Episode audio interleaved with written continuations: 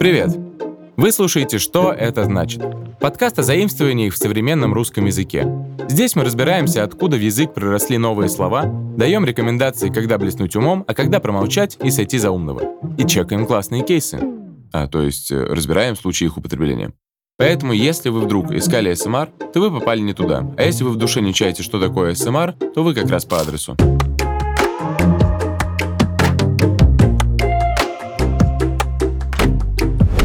Ты думаешь, такой CV поможет тебе устроиться на работу? Даже не надейся, так и просидишь дома без оффера. Да ладно, не грусти, познакомься для начала с их HR-брендом. Такую фразу можно услышать и в кадровом агентстве, и на бирже труда, и в службе занятости. Сказал бы ее не слишком тактичный, но вполне искренне желающий вам помочь HR. Хорошо, что мне все объяснили. Плохо, что я ничего не понял. Но это, очевидно, мои личные проблемы. HR, headhunter, рекрутер, специалист по кадрам – названия разные, а суть одна. Они помогают людям найти друг друга, хотя соединяют скорее не сердца, а мозги, ведь отвечают за то, чтобы лучшие сотрудники были у лучших работодателей. Сегодня мы познакомимся с терминами из сферы трудоустройства и продаж и поймем, что мир охотников за головами совсем не кровожаден, а даже наоборот, очень дружелюбный. Ну вот в какой еще сфере жизни так много внимания уделяют плюшкам? А мы тут, знаете, все э, плюшками балуемся. 16 видов плюшек от работодателя. Статья с таким названием не из области кулинарии. Речь идет о бонусах, которыми работодатель привлечет внимание, заманит и удержит своего потенциального сотрудника. Плюшки, бонусы, приманки. Смысл слов понятен, но как-то это все неинтеллигентно звучит. Давайте лучше скажем HR-бренд. HR — это аббревиатура от английского словосочетания Human Resources, что в переводе «человеческие ресурсы». Тогда HR-бренд — это что, человеческие ресурсы бренда? Звучит странно, но на самом деле очень близко к смыслу. HR-бренд — это комплекс представлений, мнений, ассоциаций, эмоций, характеристик о компании в сознании его потенциального сотрудника. И хороший HR-бренд — это позитивный HR-бренд, ведь по итогу это набор тех выгод, которые получит человек, если присоединиться к тому или иному рабочему коллективу. И если бренд — это не то, что можно потрогать, это ментальная конструкция, то и HR-бренд — это то, как я вижу работу в этой организации. Кстати, вот странно. Речь идет об имидже работодателя, а мы говорим HR. А ведь это слово употребляют в отношении соискателей, а не нанимателей. Давайте разбираться. Изначально термин HR-брендинг был employer-брендингом. Employer в переводе с английского это и есть работодатель. Еще в 1996 году Саймон Бэрроу, президент компании People in Business, и Тим Эмблер, старший научный сотрудник Лондонской школы бизнеса, написали о бренде работодателя как о совокупности функциональных, психологических, экономических преимуществ, предоставляемых работодателем и отождествляемых с ним. Термин быстро прижился. Так, уже в 2003 году в Англии, по данным журнала «Экономист», с этим понятием были знакомы 61% специалистов из сферы управления персоналом и 41% людей из других областей и сфер жизни. Примерно в то же время в нашей стране возникает интерес к бренду работодателя. Но к моменту появления этого понятия в России уже прижилось слово HR, которое обозначало сферу подбора персонала. Вот поэтому в момент появления нового направления в оборот были взяты уже понятные термины HR-бренд и HR-брендинг. HR-бренд — это престиж компании. Давайте предположим, что вы грузчик. Только предположим. На рынке труда есть две вакансии с одинаковой зарплатой. Но один работодатель – это овощной магазин «Помидорчики и огурчики», а другой – шоурум брендовой одежды «Дорого-богато». Чей статус будет выше? Казалось бы, победит шоурум, Красивые коробки, светлые залы, приятные коллеги в лице молодых и модных продавцов. Да и похвастаться есть чем. В общественном сознании шоурум будет престижнее овощного магазина. Но помимо общественного статуса, в HR-бренд входят и ваши личные ценности. На модный магазин можно посмотреть и с другой стороны. Вас может пугать мир глянца и гламура. Вам приятнее нести мешок с картошкой, ведь им можно накормить столько людей. Чтобы HR-бренд той или иной организации выглядел для вас привлекательным, вам надо не только видеть бонусы в виде дополнительных дней отпуска или знать, что вся ваша семья будет вами гордиться, но и чувствовать, что вы также разделяете ценность того или иного места. Я уже неделю на работу хожу и ни разу еще туда не пришел. Для кого все это? Для вас. Мы стараемся, делаем. У нас четыре корпуса э, нашего НИИ. Адская работа. Боишься – не звони. Объявления с таким текстом часто можно было встретить в 90-е. Кризисы и безработица привели к тому, что люди соглашались на любую работу. Склочный коллектив, злое руководство, постоянно меняющиеся требования и черная бухгалтерия. Ничего из этого списка не пугало кандидатов при приеме на работу. Но к началу нулевых на рынок труда стали постепенно выходить представители поколения Y. Это люди, рожденные с 1984 по 2003 год. И если для их родителей фраза «на работу как на праздник» звучала иронично, то миллениалы на самом деле хотели так жить. И вместе с их потребностями и повысилось понятие HR-бренда. Кто-то скажет, но ведь еще в СССР кадры решали все, а ценных сотрудников берегли и поддерживали, тем самым формировали и некий HR-бренд, исходя из потребностей сотрудников. Да, но занималась этим не сама контора, НИИ или колхоз, а профсоюзное движение. И плюшки доставались не бесплатно, а за профсоюзные взносы. А что касается самой работы, то все было как в советской песне. Раньше думая о родине, рабочем коллективе, предприятии, выполнении плана, нужно подчеркнуть, а потом о себе. Так что HR-бренд — это логичное достижение общего смягчения нравов, гуманности и любви. К себе. Как показывает исследование международной сети компаний консалтинга и аудита Deloitte, поколение Y не отличается большой лояльностью к работодателям. Одной рукой они набирают вам отчет, а другой обновляют свое резюме. В таких реалиях правильный HR-бренд, приятный образ работодателя, стал важным фактором удержания талантливых кадров. И эмоции от работы, и общение с коллективом, и среда в офисе, писанные и неписанные правила, фикус на этаже или даже картина в лифте – все это влияет на образ работодателя. Не зря же крупные компании создают не просто офисные помещения для своих сотрудников, а настоящий город со спа-центрами, скейтерскими дорожками и детскими садами. Все для того, чтобы к ним приходили лучшие сотрудники. Репутация компании. Вот как можно еще назвать HR-бренд. И репутация есть не только у больших корпораций в Силиконовой долине. Даже если у вас маленькая мастерская по ремонту обуви, и вы думаете, что грубо уволив сотрудника, вы легко найдете нового, то спешу вас разубедить.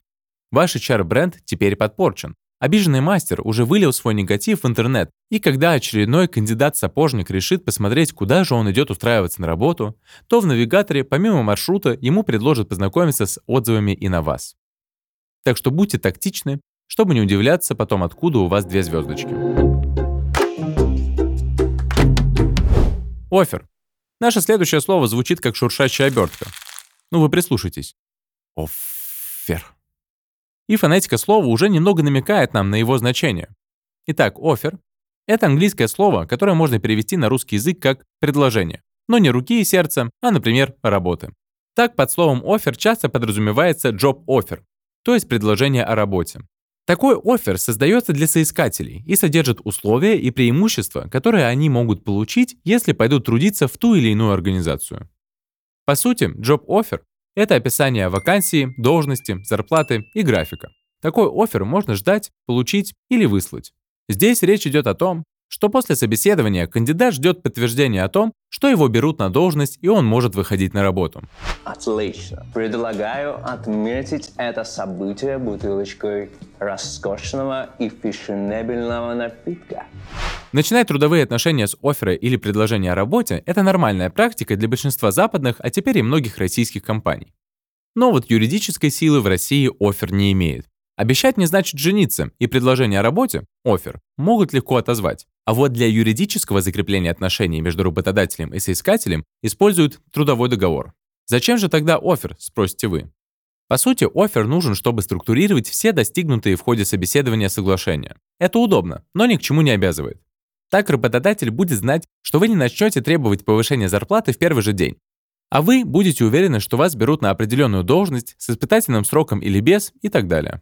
А то наобещают вам на собеседовании золотые горы, а если потом начнете предъявлять претензии, скажут, что все не так. Вы просто неправильно услышали. Ну тогда у вас хоть будет офер, где письменно и по пунктам все изложено. На каких конкретных условиях вас принимали на работу. Чтобы не было недоразумений, есть офер. Это когда все еще раз обсудили и договорились на берегу. И не только договорились, но и письменно изложили и подписали. Но еще раз, оффер носит Информационный характер – это лишь выражение намерения взять вас на работу. Помимо job оффера есть еще offer. Trade переводится как торговля, а значит получается словосочетание «торговое предложение». Но часто trade offer сокращают до одного слова «оффер», имея в виду некое коммерческое предложение. Оффер можно представить в виде выгоды, которую получит клиент, если купит товар. Часто в качестве выгоды используются скидки, подарки и бонусы. Другими словами, офер — это предложение потенциальным клиентам получить что-то выгодное и полезное. В офере описан основной плюс товара, то есть та самая конкретная выгода. А еще в офере есть призыв к действию, например, некий дедлайн, после которого офер не действует. Скидки только до конца мая. Регистрируйся прямо сейчас и получишь кружку в подарок. Тому, кто купит абонемент в спортзал до 1 января, банка рассола в подарок. Также в офере важно не только определить выгоду, обозначить сроки, надо еще и сделать все эти моменты видимыми для ваших клиентов. Броский заголовок на сайте, реклама на ярких листовках, граффити на стене соседнего дома – все это тоже часть оффера. Оффер не стоит путать с офертой. Такая грамматическая ошибка может стоить очень дорого. Оферта, как и оффер, это предложение заключения сделки. В ней описаны условия, что предлагается и по какой цене. Но оферта – это юридический термин. Так, вещь с ценником на витрине – это публичная оферта купить этот товар в этом магазине и на конкретных условиях. А значит, если вы ставите цену в 34 рубля, то пробить товар на кассе за 500 рублей нельзя. Это будет уже нарушение закона. Поэтому не зря под яркими заголовками оффера «Машина за 100 рублей в месяц». Менеджер добавляет мелким шрифтом Предложение носит информационный характер и не является публичной офертой. То есть на самом деле такая замануха, то есть офер, может оказаться правдой не на все 100%. Ну, допустим, в офере мы написали, что скидка весь май, а товар раскупили уже 3 числа. И вот фразой о публичной оферте компания хочет обезопасить себя от возможных претензий, а заодно предостеречь клиента от разочарований. Также в социальных сетях офферами называют пользователей, которые создают активность в группах и аккаунтах за плату. А у геймеров оффер — это атакующий игрок, ведущий за собой других. Итак, мы разобрали, что такое оффер. Это не просто предложение, а бомбовое предложение. Самое крутое, супер классное, лучшее, такое, что бери и беги. Точнее, беги и бери. Отправьте нам CV, у вас будет больше шансов получить эту должность. Такой фразой потенциальный работодатель не хочет вас ни напугать, ни оттолкнуть, ни тем более смутить. Все просто. CV — это curriculum vitae, что в переводе с латинского «ход жизни» или «жизнеописание».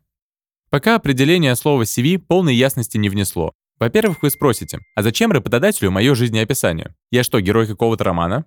А во-вторых, неужели в резюме недостаточно информации обо мне? Итак, по порядку. Вы действительно герой романа. Или фильма, или комикса. Жанр повествования выберете вы сами. Но то, что вы герой, личность, уникальный человек, именно об этом вы напишите в своем CV. Не прямым текстом, а через перечисление и описание своих карьерных успехов. CV — это ваша визитная карточка, из которой работодатель узнает, что именно вы, как никто другой, нужны на эту должность. В CV вы можете перечислить свои публикации, рассказать о победах в конкурсах, выигранных тендерах, сложных операциях на переносице и даже о том, как на прошлой работе спасли шефа и всю его семью из огня. Ладно, врать не стоит, но и скромничать тоже не надо. Давайте хвалить себя. Чтобы открывать новые двери, надо показать, чем вы отличаетесь от серой массы других кандидатов. Звучит грубо и по-снобски? Может быть. Но не судите себя. Хвалите. Помните об этом. В CV это самое главное. Переходим ко второму пункту, а именно к резюме. Начнем с того, что CV и резюме не синонимы. Резюме – более краткая и сухая выжимка вашей профессиональной деятельности. А CV – это почти литературный жанр, по сути, автобиография. Резюме уместно рассылать всем и каждому. CV лучше отправлять, если попросят. Ведь в конце концов, если вам так не терпится познакомить работодателя со своей личностью, то для начала пришлите ссылку на свои соцсети. CV приберегите для личной встречи или высылайте по просьбе. Что вы умеете делать? Все. Стрелять, варить халву, подковать жеребца, вскрыть сейф, поделать документы, принять роды, написать статью, петь в хоре. CV может быть не только в письменной, но и в устной форме. На собеседовании вас попросят рассказать о себе, и это тоже будет изложением вашего CV. Но возвращаясь к тому, что CV и резюме — это не синонимы, уточню. Вообще-то да, но нет. Иногда, а точнее в русскоязычной среде, слово CV используют как синоним слова резюме. Почему, что делать, кто в этом виноват, не скажу. Но лучше всегда уточнять, что именно от вас хотят. Резюме или CV, или CV-резюме. Еще не стоит путать CV и портфолио. В CV вы можете указать название своих работ, год их появления на свет и оценку со стороны коллег. Но фотографии всего, что вам удалось сделать с детальным описанием, надо приберечь для портфолио. Итак, CV — это ваша профессиональная автобиография. Иногда под этим словом могут подразумевать резюме, но не всегда. Лучше уточнить, что работодатель имеет в виду. Итак, сегодня мы попытались понять, как найти организацию с привлекательным HR-брендом и написать CV так, чтобы все работодатели со стульев попадали. Ну а если вы ничего не поняли из того, что я сейчас сказал, повторю аналоги на русском, которые вы можете использовать. HR-бренд — это образ компании, после которого точно захочется устроиться туда на работу. Офер — это приглашение на работу. И CV — список ваших достижений и того, чем вы занимались. Теперь вы знаете куда больше о заимствованиях. Похвастайтесь новыми словечками и их аналогами перед друзьями. А если они не поймут, что это значит, то скиньте ссылку на наш подкаст. После прослушивания можете вместе с другом использовать аналоги на русском языке, чтобы вас понимало куда больше людей. Берегите себя, узнавайте новое и слушайте подкаст «Что это значит». Пока-пока.